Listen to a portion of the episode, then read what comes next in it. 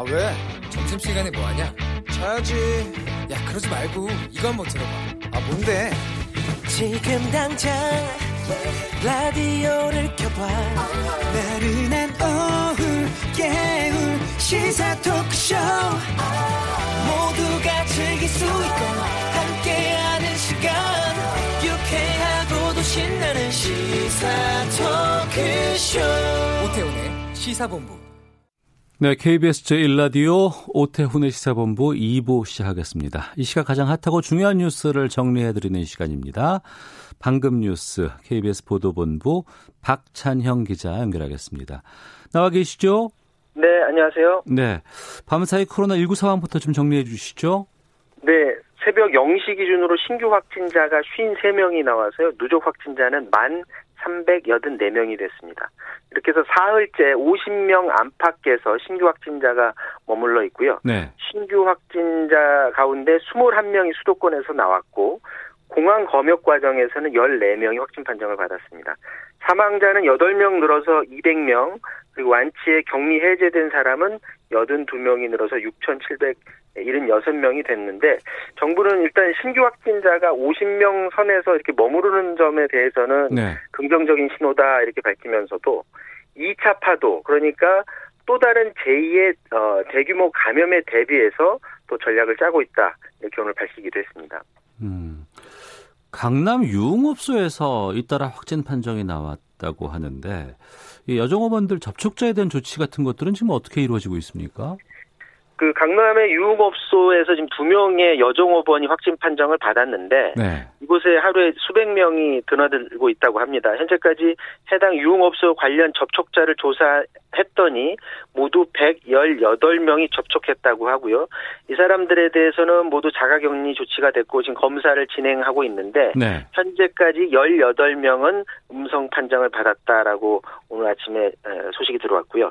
일반인들이 근데 우려하는 거는 이런 유흥업소 나 나이트클럽 같은 그런 장소에서 과연 정부가 내려준 지침을 제대로 지켜가면서 그곳에서 사람들이 놀 것이냐라는 부분에 대해서 의심의 눈초리가 있거든요. 실제로 네. 만약에 춤을 추더라도 음. 이렇게 멀리 떨어져서 춘다든가 이런 게 과연 가능할까라는 생각인데 춤출 때 마스크 쓰고 추지는 않을 거 아니에요, 또. 그러니까요. 그게 지금 제, 실제로 많은 언론사들이 잠입 취재를 해보면 굉장히 제대로 지켜지질 않고 있는 게 지금 여실히 나타나고 있습니다. 예. 정부가 2주간 그 유흥시설 3만여 곳을 점검을 했거든요. 네. 근데 이 지침을 위반한 곳이 7,300여 곳, 아이고. 이 중에 43곳만 영업정지 같은 행정명령을 받았는데 이 정도 조치로는 사실은 계속 영업을 할 가능성도 높아요. 그렇기 때문에 지금 전망되는 곳은 혹시나 한 곳에라도 더 이렇게 집단 감염이 발생하게 되면 그때 대해서 정부가 더 특단의 조치가 나오지 않을까 음. 이런 전망이 나오고 있고요. 또 다른 집단 감염 우려 지역이 지금 주로 공무원 수험생들이 예, 주로 가서 공부하는 노량진 학원가인데 네. 최근에 여기에서 수업을 들은 30대가 어제 확진 판정을 받았거든요. 네. 그래서 아, 다행히 수업 받는 내내 모두들 마스크를 쓰고는 수업을 했다고는 하지만 음. 그때 수업을 받은 사람들 그리고 밀접 접촉자 한 70명 가까운 사람들에 대해서 지금 검사를 또 하고 있는 그런 상황입니다. 네. 우리나라 사람을 입국 금지하는 국가에 대해서 우리도 입국 부분 제한 조치를 내렸다고 하는데 여기에 대해서도 좀 알려주시죠. 네, 정세균 국무총리가 어, 상호주의 원칙에 따라서 우리 국민들에 대해서 입국 금지하는 국가들 네. 그날에 대해서는 비자 면제나 무사증 입국을 잠정 어, 정지하기로 했다 이렇게 밝혔고요. 또 불효 불급한 목적의 외국인 입국 제한도 어, 확대하기로 했다고 말했습니다. 현재 우리나라에 대해서 입국 금지하는 나라가 한 148개 나라가 되고요. 네. 최근 해외 입국자들이 계속해서 그 확진 판정을 받고 있고 이 중에 일부가 자가격리 어기고 나가서 어 지역사회 감염 우려를 지금 높이고 있는데 음. 이런 해외 입국자들에 대한 어떤 아, 강화된 추가 조치라고 보여지고요. 특히 일부 자가격리자들이 자가격리 무시하고 집 밖에 나가서 시민들한테 피해주고 있다면서 불시 점검을 더 확대하겠다라고 말했고 네. 아, 좀 전에 말씀드렸던 서울의 강남 유흥업소 같은 경우에 정말 이런 클럽이나 유흥 주점이 지침을 제대로 지키고 있는지 지침을 위반하게 되면 강력히 조치를 해달라 이렇게 지자체에 요구하기도 했습니다. 네. 일본이 어제 저녁에 긴급 사태 선언을 했습니다. 근데 이거 시행 과정에서 정부와 자치단체 사이에 좀 의견 대립이 있었고 뭐가 좀 잘 안 돌아가고 있다면서요? 그렇습니다. 어제 긴급사태 일본이 선언했고요. 우리 돈으로 1,200조 원, 이제 많은 액수인데 긴급 경제 대책까지 발표를 했는데 네. 긴급 이제 사태를 선언하면 어 기업이라든지 아니면 상점이라든지 이런 부분 휴업 조치를 이제 내려야 되거든요. 네. 근데 지금 도쿄도 같은 일곱 개 광역자치단체에 대해서 어, 선언이 됐는데 이 기본적으로 어디가 휴업을 할지 그리고 이용 제한을 하면 어떤 업종을 이용 제한을 둘지 이런 것을 결정해야 되는데 자치단체 의견하고 정부하고 의견이 지금 달라서 결정을 못 하고 있습니다. 어. 특히 지금 도쿄도가 더 강한 조치를 원하고 있거든요. 예. 도쿄도 같은 경우는 백화점도 휴업 조치해달라 그리고 나이트클럽 같은 것도 휴업 조치해달라 이렇게 요청을 하고 있는데 일본 정부 입장에서는 그렇게 하게 되면 해당 업종의 반발 그리고 경제에 미치는 타격을 우려해서 그거 지금 꺼려하고 있는 상황이라 지금 이게 조정이 안 되고 있습니다. 그래서 원래는 오늘 그 해당 업종을 발표하려고 했는데 이걸 10일로 미뤄둔 상태고요. 일본이 이렇게 우왕좌왕하는 사이에 공교롭게도 중국이 코로나19 발원지인 우한시에 대한 봉쇄 조치를 오늘 아침부터 해제를 했습니다. 그래서 그동안 우한시에 갇혀 지내던 우한 시민들이 이제 자동차를 타고 그리고 비행기를 타고 밖으로 이제 나갈 수 있게 됐는데 네. 다만 이런 사람들은 본인이 건강하다는 그런 녹색 건강 코드라는 것을 가지고서 밖으로 나가고 있다라는 소식 들어왔습니다. 네. 뉴스 하나만 더 보죠. 군 인권센터가 2017년 대선 때 기무사령부가 야권 후보 캠프를 사찰했다 이런 의혹을 제기했다고요? 네, 군인권센터가 기무사 정보융합실 대외보고자료 문건이라는 이름의 문건을 입수했다면서 문건 42건의 목록을 오늘 발표했고요. 네. 이 보고서를 보면 기무사가 2017년 19대 대선을 한두 달 정도 앞두고 음. 이름이 어떻게 되냐 문재인의 문민 국방부 장관 고려 가능성 회자 아니면 최근 안철수 캠프의 내부 분위기 이렇게 야권 대선 주자 캠프들의 움직임을 파악해서 국방부 장관에게 보고, 했다라는 그런 문건이 나와 있고요. 네. 이 시점이 언제냐면 박근혜 전 대통령이 구속되기 전후의 시점입니다. 그러니까 어. 황교안 대통령 권한 대행 시절인 어, 그때고요. 이건 말고도 홍석현 전 중앙일보 회장 향후 행보 전망 같은 언론사 동향도 염탐을 했고 또 대선 후보 인수위 구성법 발의에 대응 필요라는 문건도 만들어 보고를 했다라고 주장을 하는데요. 그러면서 군 인권센터 얘기는 검찰이 이런 문건을 2018년 수사 당시에 확보를 해 놓고서도 네. 윤석열 검찰총장이 어, 수사를 제대로 안 했으니까 검찰이 은폐한 정황을 확인하고 해명하라 이렇게 촉구를 했고 짧게 그 미래통합당 움직임 하나만 전해드리면 예. 그 엠번방과 관련해서 테스크포스를 어제 만들었는데 네. 여기에서 버닝성 제보자 김상규 씨가 2018년 당시에 본인들이 경찰이라든지 아니면 보건복지부 같은 곳에 마약 성범죄 제보를 하고 도움을 요청했는데 음. 당시에 철저히 어, 무시당했다. 네. 그리고 민주당 중진 의원까지 또 어, 자, 도움을 요청했는데 무시했다. 이렇게 에, 폭로성 주장을 하기도 했습니다. 알겠습니다. 방금 뉴스 KBS 보도본부의 박찬영 기자와 함께했습니다. 고맙습니다.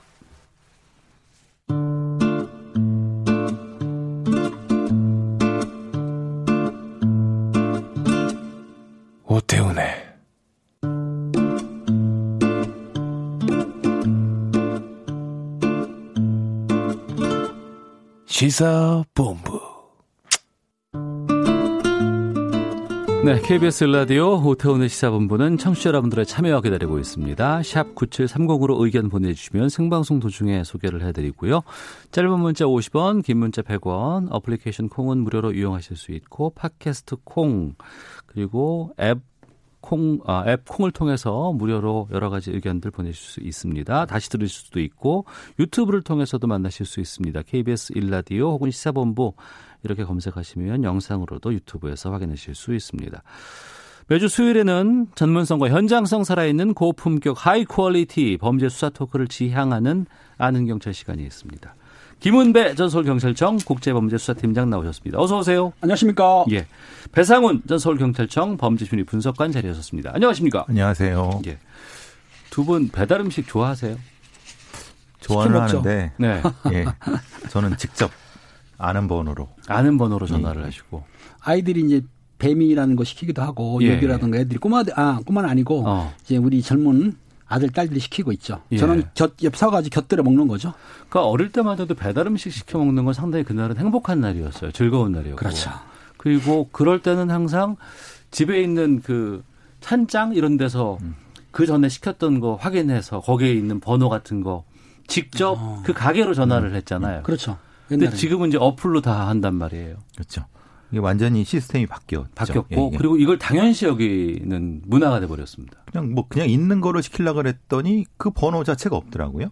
그렇죠. 예, 그러니까 어. 플을 이용하지 않은 주로 그 이용할 수밖에 없는 상황이 된 거죠. 그렇죠. 옛날에는 이제 업체에서 이제 식당 같은 데에서 그 직원들 배달원들을 둬가지고 오토바이도 사주고 했기 때문에 지금 네. 현직 있을 때도 어. 오토바이 때문에 사고가 많이 났어요. 예. 직원들이 무면허도 있고 사고 나니까 어. 그럼 관리하기 힘들고 또 퇴직금도 해야지 그런데 그게 전부 없어지고 앱을 깔아가지고 특정 업체가 만드니까 식당 하시는 분들이 직원을 고용할 필요가 없이 앱으로만 거의 플러스에서 돈만 나가면 스스로 나가니까 많이 예. 이용한 거죠.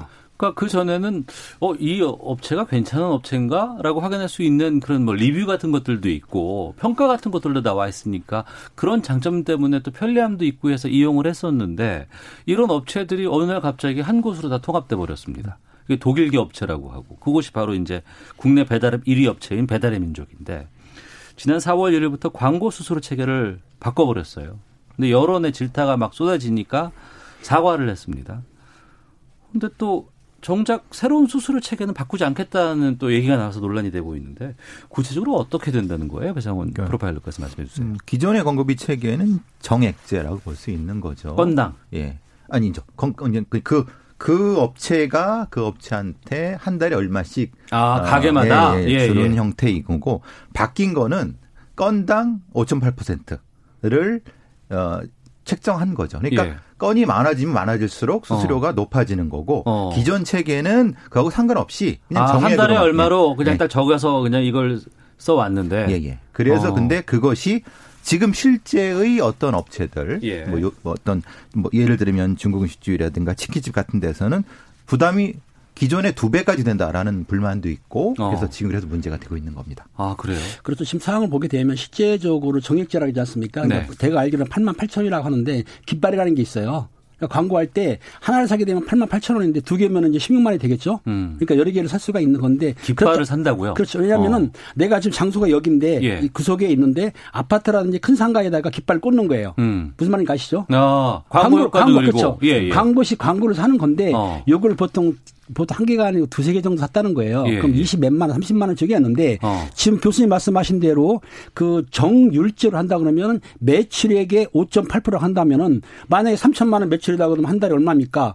뭐 얼마 나오는 겁니까? 뭐 170만 원 정도 나가는 거죠. 어. 옛날에는 3, 40만 원 가지고 됐지만은 음. 지금 몇 배가 늘어나기 때문에 지금 자영업자라든지 소규모 업체에 대해 난리가 난 겁니다. 지금. 네. 지금 뭐 착한 임대인 얘기 나오고 있고 뭐 웬만하면 자영업자들 힘들 음. 소상공인들 어렵다고 하니까 이분들 도와주기 위해서 다양한 노력들 하고 있는 상황이에요. 그렇죠. 근데 하필 지금 그러니까 왜 이 시기에? 네. 그러니까 남들 다 힘들다고 하는데 그러니까 배달이 늘어나니까 뭔가 돈을 벌 수 있는 거 아니냐에 가서 올려버린 거 아니냐고 하는 이런 뭐 이상한 것이 되는 거잖아요. 그래서 지금 여론은 난리가 났어요. 그러니까요. 어, 여기 또 다른 업체들 인수해가지고 외국계 기업으로 막 돼버렸는데 이 곳에서 불매 그 문제가 생기니까 불매 운동 조짐이 일어났고 배달의 민족이 대표이 세 명이 입장문 내고 사과를 했습니다. 근데 사과만 했다면서요. 그러니까 기존의 수수료 체계를 바꾸는 것. 네. 물론 이제 한 반 정도를 돌려준다는 얘기가 있었습니다. 음. 그러니까 바뀐 부분에 대해서. 근데 어떻게 바꾸겠다는 얘기를 하지 않았다고 하는 것은 그냥 네.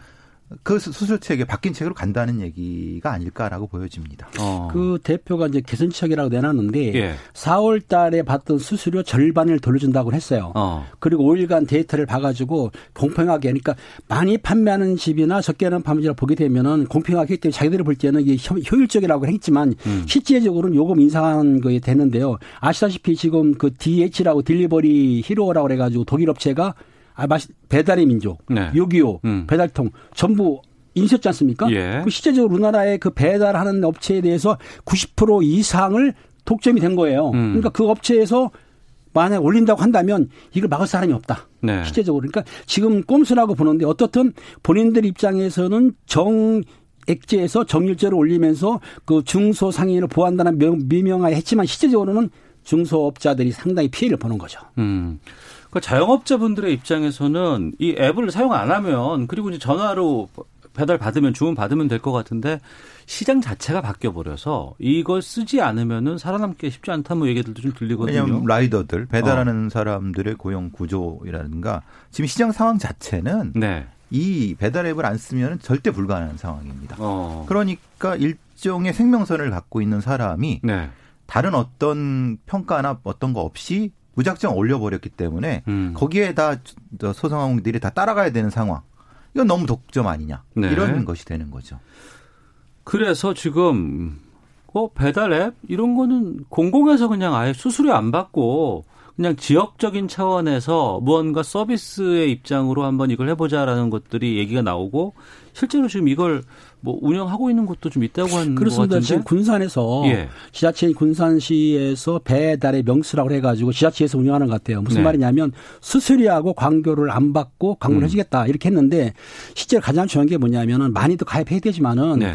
문제는 그 앱을 깔았을 경우에 관리 감독이라든가 유지 보수를 누가 하느냐가 문제가 되는 거죠. 아, 그것까지도 지자체가 할 수 있을까요? 할 수는 있지만 이게 지금 이게 적을 때는 관계가 없어요. 예. 인원이 폭주하거나 몇십만 될 경우에는 그 관리하는 전담 부서를 만들어야 되는데 인원도 늘어야 되고 지원이라든 예산이 아마 인원이 많을수록 손해 본다는 거예요. 어. 요건 이제 문제인 거죠. 왜 세금으로 해야 되니까. 예. 만약에 그게 이제 일종의 서버 같은 거를 해서 음. 폭주했을 음. 경우 누가 관리할 것이냐. 네. 거기 들어가는 비용은 어떻게 할 것이냐. 음. 그리고 만약에 거기서 분쟁이 발생했을 경우 왜냐하면 어떤 업체는 상위에 올려놓고 어떤 다른 쪽 안 보이게 하고 이런 아 그렇죠. 이런 수가 있잖아요. 앱이라고 하면은 공평하게 예, 예. 똑같이 해줘야 되는데 분명히 혜택이 더 있는 곳이 나올 수도 있겠죠. 그러니까 업체가 적을 때는 한 화면에 다 보일 수 음. 있지만은 예, 예. 그걸 넘어갈 때는 어. 누가 먼저 보이고 아, 누가 순번, 나중에 보이고 순번 차이가 있으니까 어떻게 결정할 거예요? 그거에 따라서 또 매상도 달라질 수 있습니다. 달라지고 뭐 절대적으로 그렇죠. 그러면 음. 공공 배달앱이라는 것은 시장 구조 자체가 바뀌어지는 것이기 때문에 음.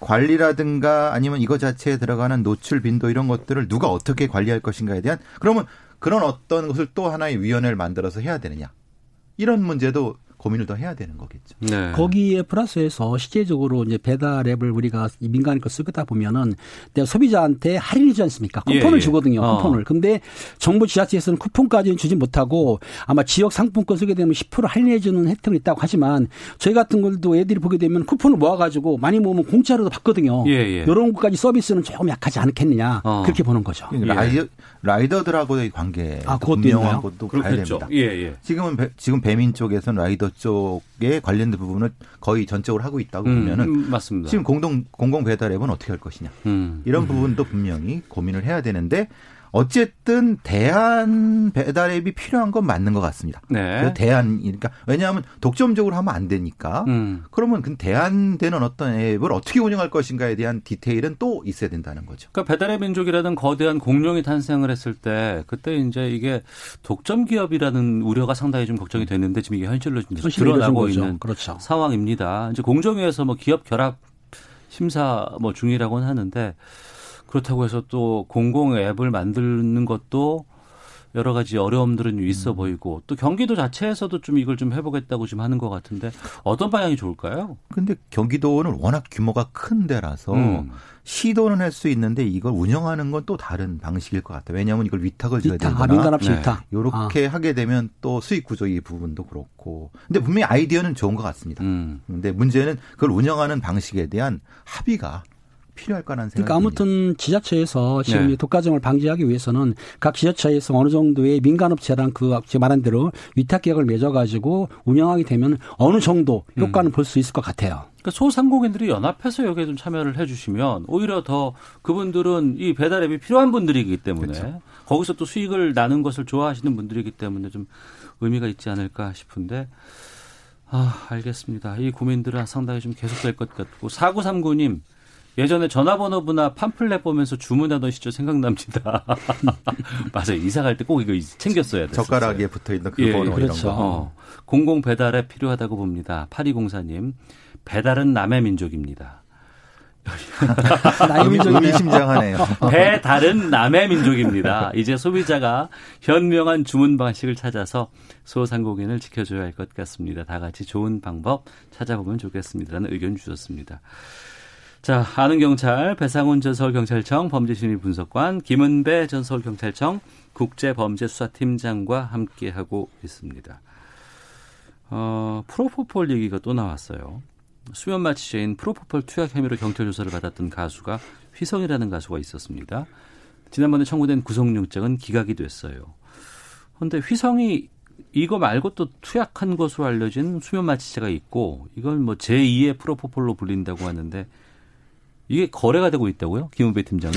그렇습니다. 지금 그 휘성 씨 먼저 보면은 네. 작년 12월부터 첩보를 입수해서 경기청에서 수사, 북부청에 수사를 했어요. 그런데 휘성 씨가 그 3월 28일 날 알다시피 그 쓰러졌지 않습니까? 화장실에서 네. 쓰러져 가지고 경찰관이 발견해서 와서 그 검사를 해봤더니 음성으로 나왔어요. 프로포폴에 대한 음성? 아니 프로포폴이 아니고 프로포폴은 그전 했고 어. 그 etomi 아니야 뭐저 etomidate라는 date. 약이 있는데 예. 프로포폴처럼 그런 수면 유도제예요. 예. 근데 그거를 투약하다가 쓰러진 것 같아요. 어. 그러는데 또 아, 4월 2일 날 또 한 번 쓰러졌어요. 예. 광진구에 있는 호텔의 화장실이 또 발견됐어요. 음. 희성 씨가 그래서 일단 경찰에서는 그 전에 프로포폴을 투약한 것에 대해서는 희성 씨가 시인을 했습니다. 네. 했기 때문에 그거를 해가지고 영장을 청구를 했는데 법원에서는 도주 우려 및 증거 인멸 우려가 없대가지고 기각한 것 같아요. 네. 그러니까 도주 안 한다는 얘기죠. 어. 그렇기 때문에 일단 희성 씨는 불구속 상태에서 조사를 받고 있는 중인데 예. 일단 제가 보기엔 그렇습니다.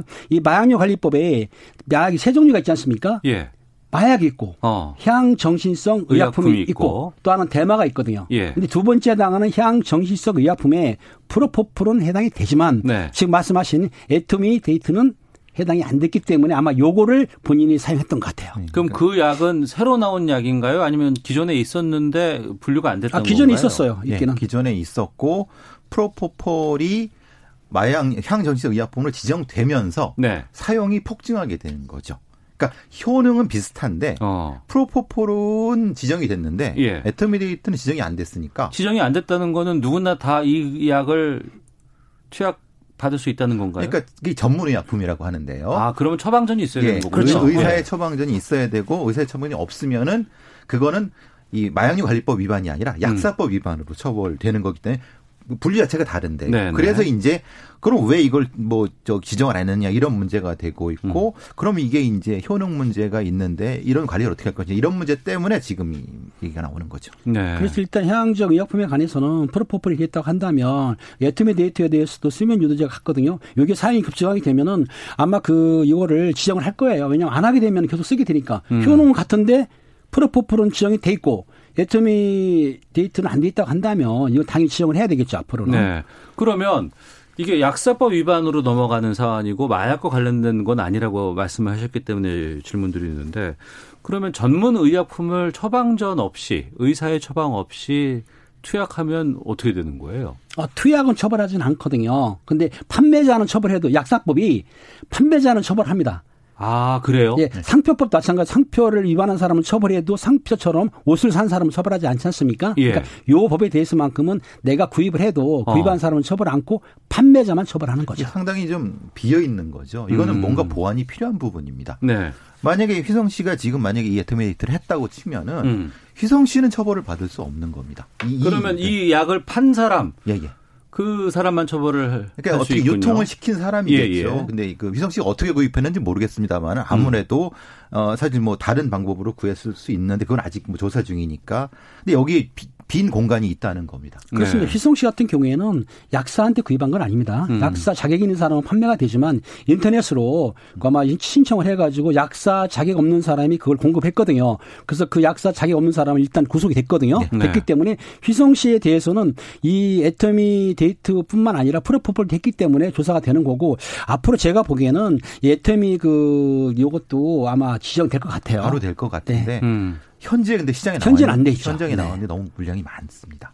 아 그래요? 예. 왜냐하면 지금 지금 은 지정이 안 돼 있으니까요. 어. 그러니까 이걸 빨리 좀 관리가 돼야 되는데. 아니 그러니까 그게 답답한 예. 게 한참 동안 이 향정신성 의약품에 대해서 경고를 많이 했었고 기사도 많이 썼고 문제점들이 지적이 됐고 그러면서 이제 프로포폴 관련해서 이제 수면 마취제를 뭐 일부에서 지금 복용하고 있다더라라고 음. 얘기했으면 그와 관련된 여러 가지 약품들을 다 확인해 보고 이걸 다 한꺼번에 넣어야지 프로포폴만 넣고 이건 남겨놨다는 건 이해가 안 되는데. 그러니까 그거를 너무 엄격하게 본 겁니다. 의존성으로 본다고 하더라고요. 의존성 예, 예. 아, 예. 지속적으로 한번 맞게 예, 되면 한 번 맞으면 또 맞아야 되는. 어, 근데 예, 이제 예. 어, 서울대병원의 의사 선생님께서는 그 의존성에 대한 판단도 좀 바뀌어야 된다. 어. 왜냐하면 이거 자체 약의 의존성은 부족할지 모르지만은 네. 다시 또 찾게 되면은 음.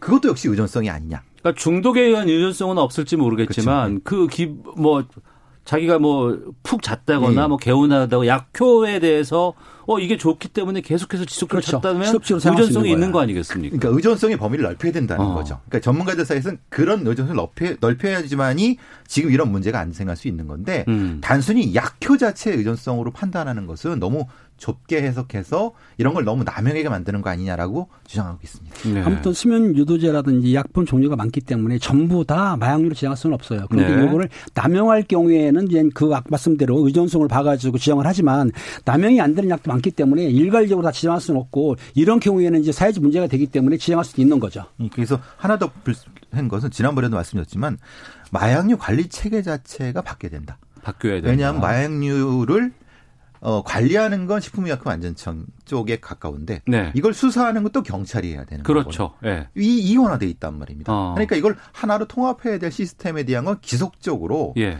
어, 얘기가 되고 있는 거거든요. 뭐 마약을 관리하는 뭐 청을 만든다거나. 예, 예. 어. 그래서 이제 검찰청에서도 마약수사청이라는 거 얘기가 나왔었고요. 예, 예. 경찰청에 그런 얘기가 나오고 있고 음. 요번 뭐 새로운 국회가 구성되면 요것도 한번 얘기를 해봐야 될 것 같습니다. 그러니까 우리나라가 과거에 뭐 마약 청정 지역이다 는 얘기가 있었습니다만 지금은 그런 상황 아니고 그런 상황은 아니죠. 거기다가 뭐 아 그거 어떻게 구할 수 있겠어라고 음. 했지만 지금은 뭐 인터넷이라든가 다른 음성적으로 충분히 구할 수 있는 통로들이 우리나라도 좀 많이 있는 상황이기 때문에 이건 좀 문제가 될 것 같고요. 게다가 그러면 그 처방전이 있어야지만 유통할 수 있는 약을 처방전 없이도 약사가 아닌 누군가에 의해서 관리상에 의해서 유통이 됐다는 것도 문제가 큰 거 아니겠습니까? 약사법으로 처벌하는 거죠. 불법적으로 수입해 와서 또 불법적으로 아. 병원에서 아니면 관리가 자는 데서 빼내 갖고 예, 예. 임의로 이제 인터넷 팔아보는 이런 상황인 거죠. 네. 누가 팔았는지 지금 이제 아까 희성 씨 부분은 어떤 약사가 그걸 빼내 갖고 팔아갖고 지금 구속됐다고 말씀하셨잖아요. 예, 그 인터넷으로 이제 예, 예. 그 약사 아닌 사람이 파는 거죠. 예, 아니, 그, 거죠. 예, 그런 형태인데. 그러니까 약사에게서 빼서 예.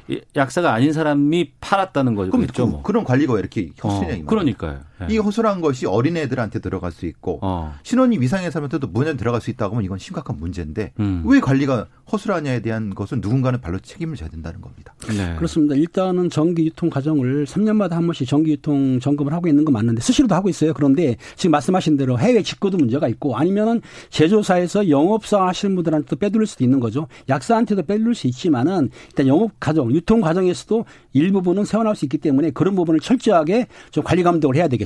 알겠습니다. 5336번 쓰시는 분께서 프로포폴이 문제가 된 지도 오래됐는데 비슷한 약품이 마약류로 분류가 되어 있지 않다는 것이 놀랍습니다. 마약류에 대해선 더욱 엄격한 처벌이 필요합니다라는 의견 주셨습니다.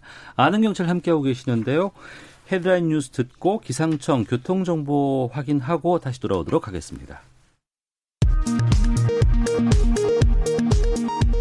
정부가 사흘째 국내 코로나19 신규 확진자가 50명 내외인 점은 긍정적이지만 이른바 2차 파도가 올 수 있는 상황에 대비하고 있다고 언급했습니다. 정부가 코로나19로 위축된 내수와 수출을 살리기 위해 50조 원 규모의 추가 대책을 내놓았습니다. 정세균 국무총리는 우리 국민의 입국을 금지하고 있는 나라에 대해 사증 면제와 무사증 입국을 잠정 정지하고 불효불급한 목적의 외국인 입국 제한을 확대하겠다고 밝혔습니다. 정부는 오늘 오후 코로나19 사태로 어려움을 겪는 중소기업과 IT기업, 수출기업에 대한 지원 방안을 추가로 발표합니다. 정부가 요양정신병원과 종교시설 등 고위험 집단에 대한 방역 관리를 강화합니다. 지금까지 헤드라인 뉴스 정원나였습니다. 이어서 기상청의 최용구 씨 연결합니다. 네, 미세먼지와 날씨 정보입니다. 오늘 미세먼지 농도는 대기 확산이 원활해서 대부분 보통 수준을 유지하겠습니다. 내일 밤쯤 되면 부산, 대구, 울산 등 대부분 영남권으로 일시 나빠질 수 있겠고요. 오늘은 이렇게 미세먼지 농도보다도 긴급한 게 바로 건조함과 관련된 특보입니다. 서울은 4월의 첫날 건조 경보로 강화된 뒤에 벌써 여드레째 오늘까지 건조 경보가 쭉 유지되어 있습니다. 최장 기간의 건조 경보 경보가 유지된 셈이고요. 다른 지역 거의 일부 서해안을 뺀다면 곳곳에 건조 경보와 주의보가 내려져 있어서 이 작은 불이 큰 불로 번지기 쉬운 날입니다. 계속해서 불수 관리 잘 해주셔야 되겠고요. 오늘 맑은 하늘 속에 낮 기온은 역시 크게 오르면서 평년 수준을 유지하겠습니다. 오늘 서울이 세종과 함께 15도, 대구, 부산 18도 등 전국이 12도에서 19도까지 오르겠고요. 낮에는 이렇게 포근하긴 한데 아침 기온이 좀 차갑습니다. 계속해서 아침 저녁으로 쌀쌀한 기온이 감도는 만큼 일교차에 건강 잃지 않도록 감기 조심하셔야 되겠고요. 낮 동안에는 당분간 온화한 날씨입니다. 다만 오늘 오후 한때 강원 남부 동해안은 살짝 비나 빗방울이 좀 떨어질 수 있겠습니다. 현재 서울 기온은 13도, 습도는 13%로 상당히 건조합니다. KBS 미세먼지와 날씨 정보였고요. 계속해서 이 시각 교통 상황 연결합니다. KBS 교통정보센터의 오수미 씨가 정리해 드립니다. 네, 이 시각 교통정보입니다. 일부 구간에서 돌발의 영향을 받고 있습니다. 천안 논산간 고속도로 논산 쪽으로 차량 터널 1차로에서 승용차 관련한 사고가 났는데요. 여파로 2km 정체가 되고 있는 상황이고요. 경부고속도로 부산 쪽으로는 서울 요금소 부근 2차로에 고장난 승용차가 서 있어서 뒤쪽으로 밀립니다. 반대 서울 백면 수원 부근과 양재에서 반포 사이로 차들이 많아 속도를 줄이고 있고요. 서울 외곽고속도로는 일산에서 판교 쪽으로만 정체가 자리합니다. 서원 분기점부터 송내까지만 6km 막힙니다. 이 밖에 서울 시내 올림픽대로 잠실 쪽입니다. 동호대교를 조금 지난 4차로에 추돌 사고가 있고요. 이 영향으로 반포대교부터 서행으로 지나가고 있습니다. 지금까지 KBS 교통정보센터였습니다.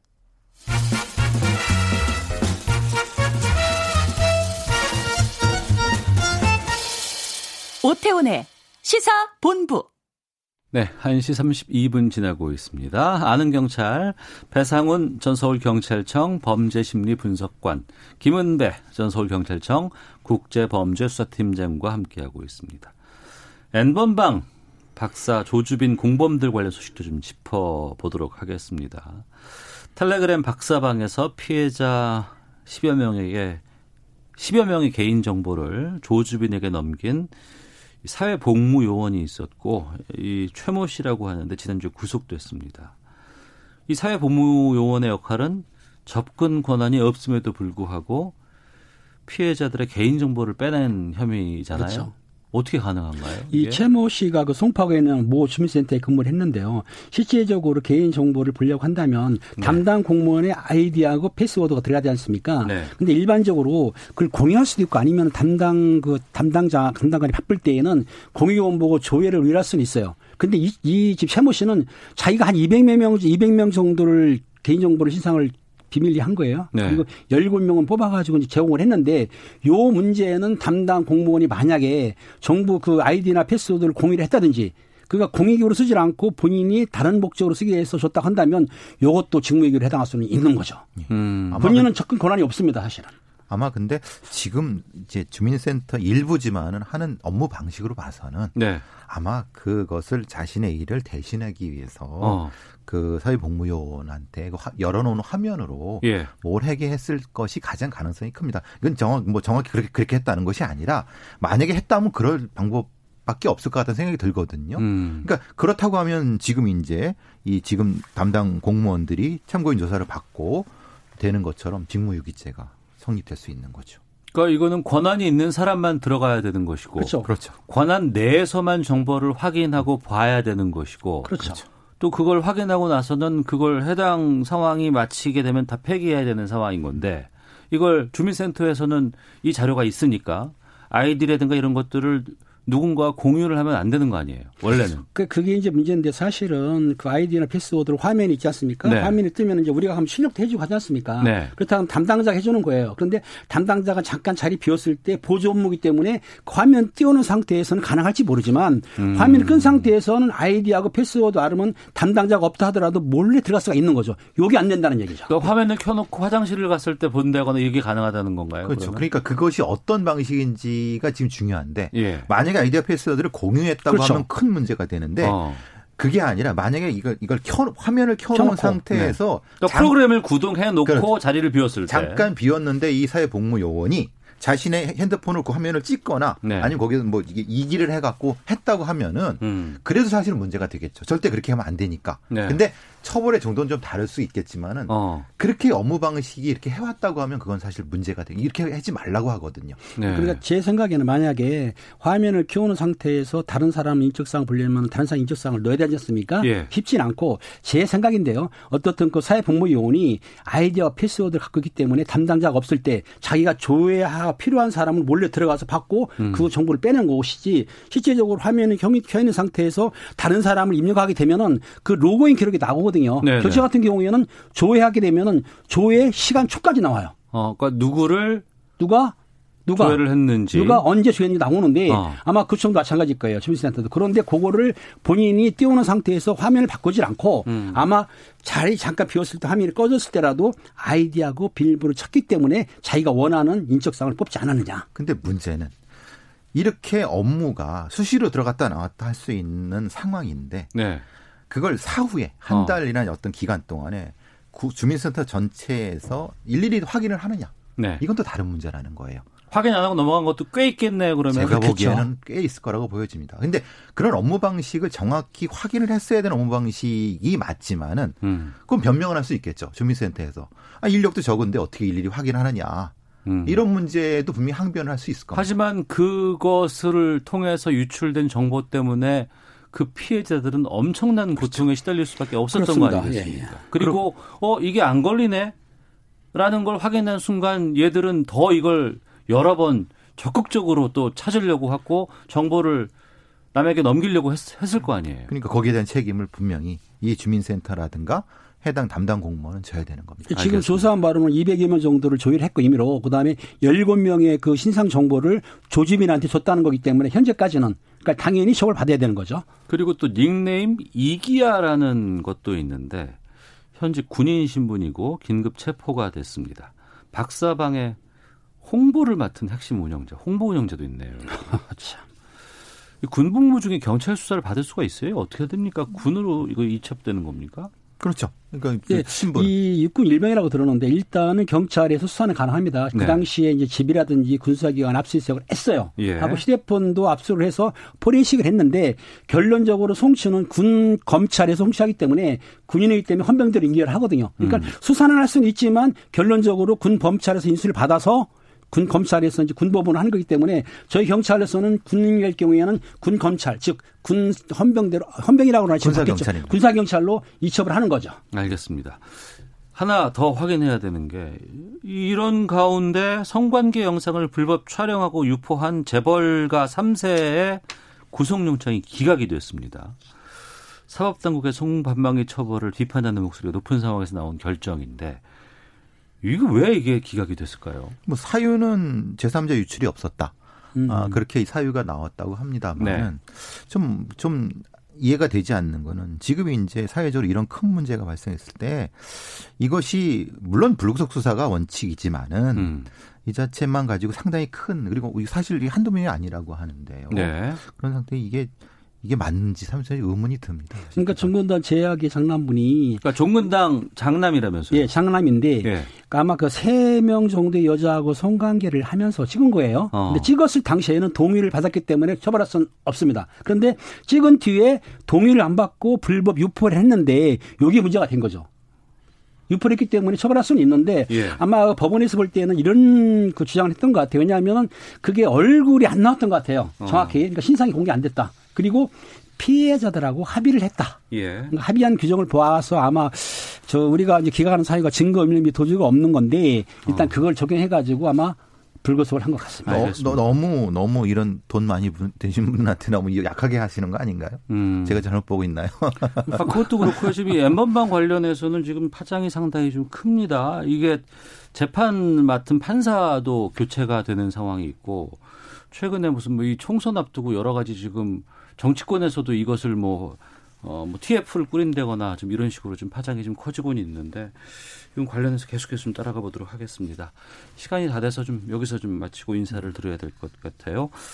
아, 2287님 의견 알려드리겠습니다. 심각합니다. 이런 식이라면 온 국민 정보 다 빼낼 수 있겠네요. 일반 사기업에선 보안을 굉장히 철저하게 하는데 공공기관에서 보안 의식 별로 없어 보입니다. 이번 기회에 철저하게 조치했으면 합니다. 의견 주셨습니다. 자, 아는 경찰 배상훈, 김은배 두 분과 함께했습니다. 두 분 말씀 고맙습니다. 감사합니다. 감사합니다. 오태훈의 시사본부는 여러분의 소중한 의견을 기다립니다. 짧은 문자 50원, 긴 문자 100원의 정보 이용료가 되는 샵 9730, 우물정 9730번으로 문자 보내주십시오. KBS 라디오 앱 콩은 무료입니다. KBS 라디오 오태훈의 시사본부. 지금 여러분은 대한민국 라디오 유일의 점심 시사 프로그램을 듣고 계십니다. 네, 1시 40분 됐습니다. 아, 4.15 총선 일주일 앞으로 다가왔습니다. 다음 주 수요일이 총선일입니다. 김성환의 뉴스 소다 시사평론가 김성환 씨와 함께 총선 격전지 판세 분석해보는 시간 갖겠습니다. 어서 오세요. 네, 안녕하세요. 예. 지난번에 한번 전체적으로 한번 좀 음, 훑어봤고 네. 좀 집중적으로 지역별로 보겠습니다. 수도권은 어때요?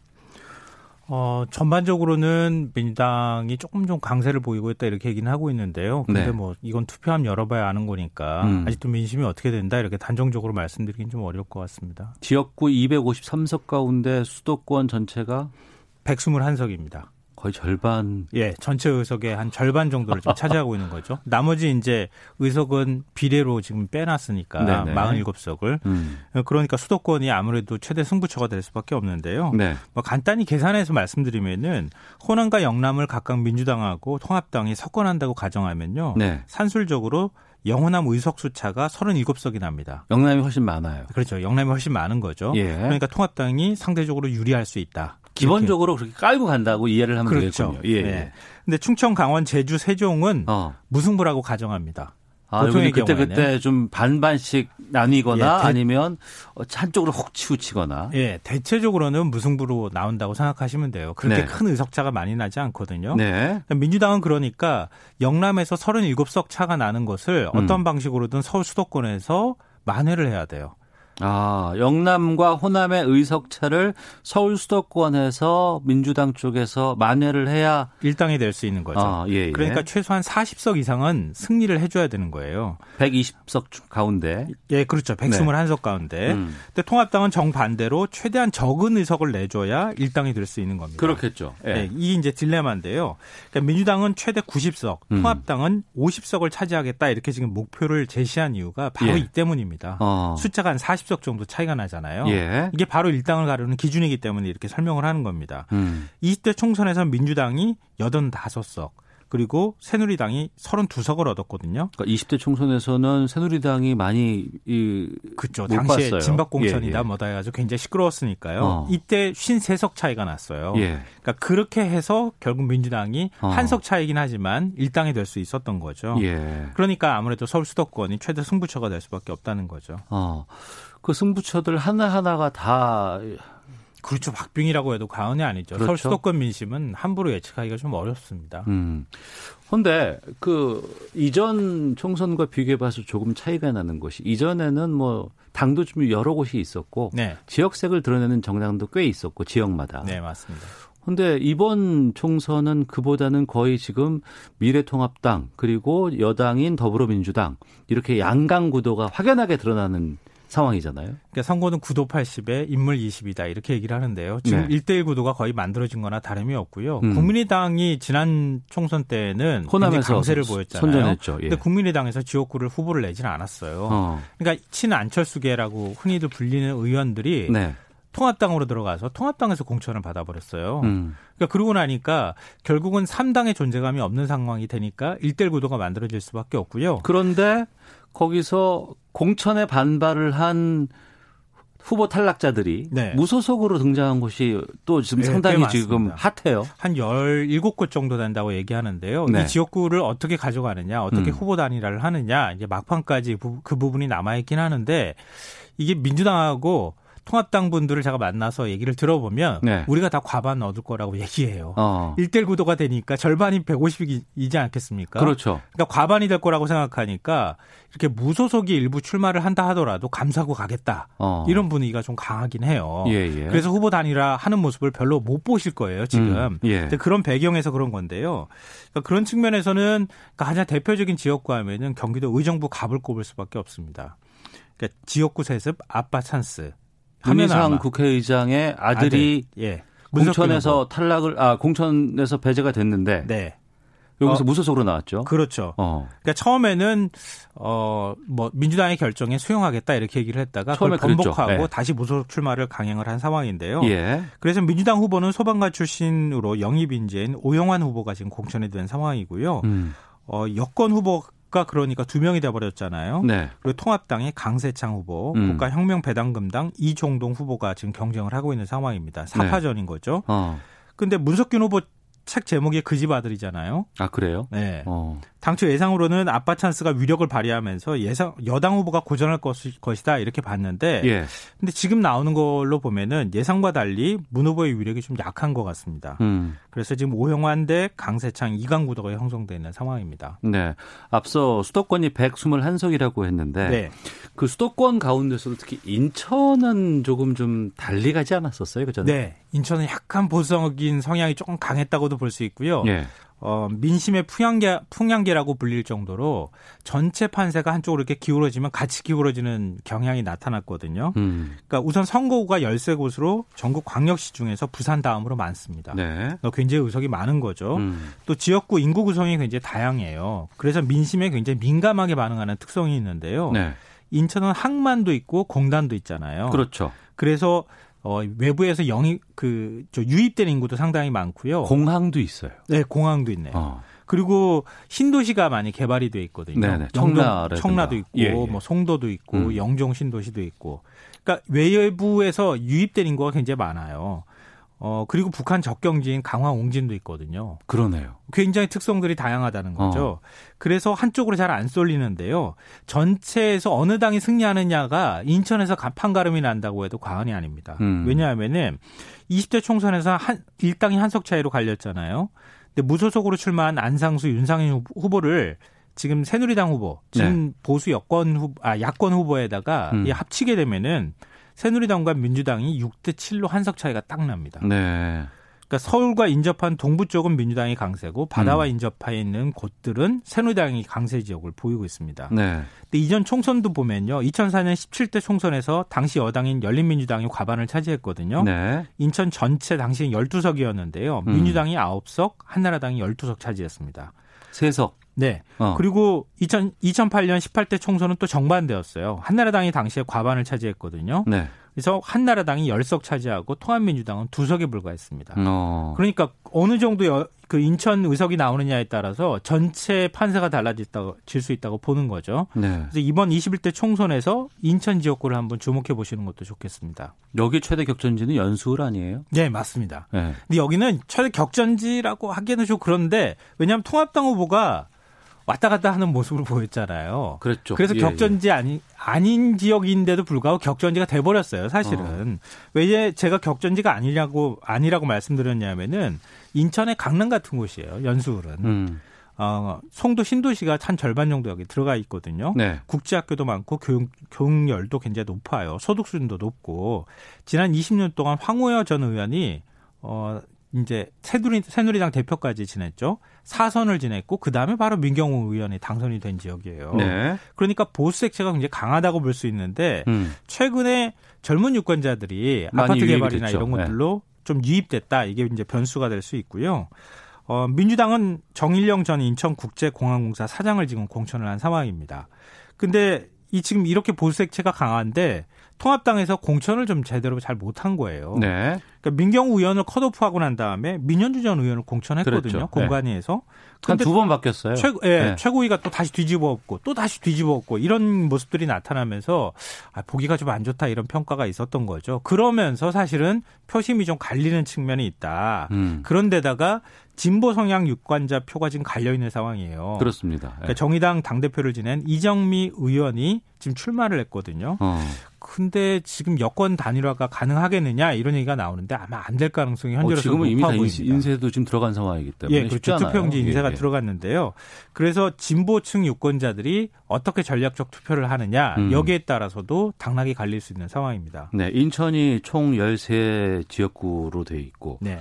강원도는 어떻습니까? 강원도는 전체 지역구가 8곳입니다. 예. 상대적으로 좀 적죠. 충북하고 똑같습니다. 음. 똑같은데 일전에 선거구 획정 제가 말씀드렸잖아요. 네, 네. 춘천 갈려버렸어요. 예, 예. 갈린 게 아니라 아예 해처모여 수준이었다고 예. 말씀드렸죠. 춘천이 인구 상한을 넘기면서 가불로 분리가 됐거든요. 음. 전체 지역구는 8개로 유지해야 하는데 한 곳을 두 개로 쪼개고 나니까 강원도 전체 지역구가 다시 해처모여 하는 수준으로 음, 만들어졌습니다. 네. 그러다 보니까 어느 쪽이 유리하다 이게 얘기하기가 굉장히 어려운 상황이 돼버렸어요. 음. 근데 물론 강원도는 19대 때는 새누리당이 전승하고 네. 20대 총선, 총선에서는 민주당이 단 한 석밖에 차지하지 못했거든요. 음. 그러니까 보수 해체가 강하다고 볼 수 있죠. 네. 그런데 이번에는 분위기가 조금 다릅니다. 강원지사를 지낸 이광재 후보가 지금 민주당 후보로 원주 갑에 출마를 했거든요. 음. 강세를 보이고 있고요. 지금 강원도 선대위원장까지 맡았어요. 그래서 이광재 바람이 불 것이냐 이게 관심거리고요. 삼선에 도전하는 지금 춘천 그 철원 화천 양구 갑에 출마한 통합당 김진태 의원이 지금 고전하고 있는 상황입니다. 네. 왜냐하면 춘천, 춘천 유권자의 5분의 1이 그러니까 음. 4만 4천여 명이 선거구 획정으로 떨어져 나갔는데 예. 하필 그 지역구에서 이번에도 또 리턴 매치인데요. 음. 민주당 허영 후보에게 3천 표 이상 이겼던 곳이에요. 어. 그러니까 이번에 승패를 예측하기가 좀 쉽지가 않습니다.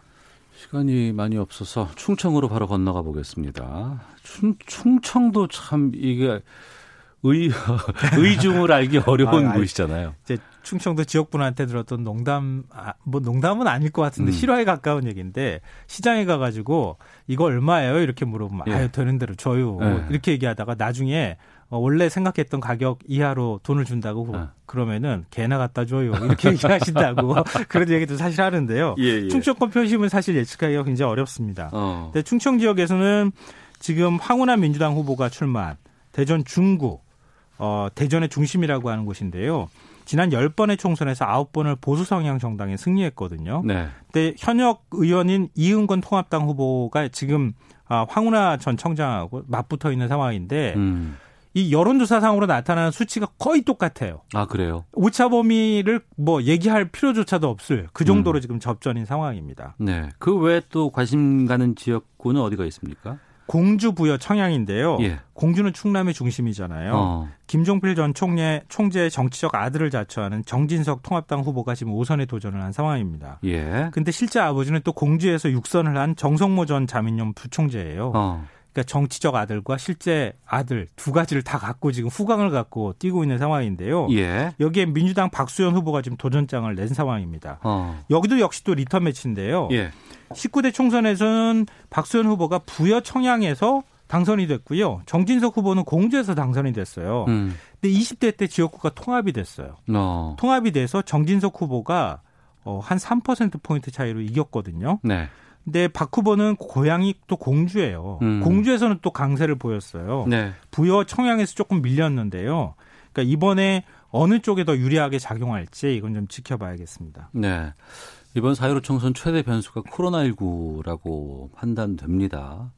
사전투표가 어떨까 싶은데 금, 토일에 있는데 짧게 말씀해 주시면요.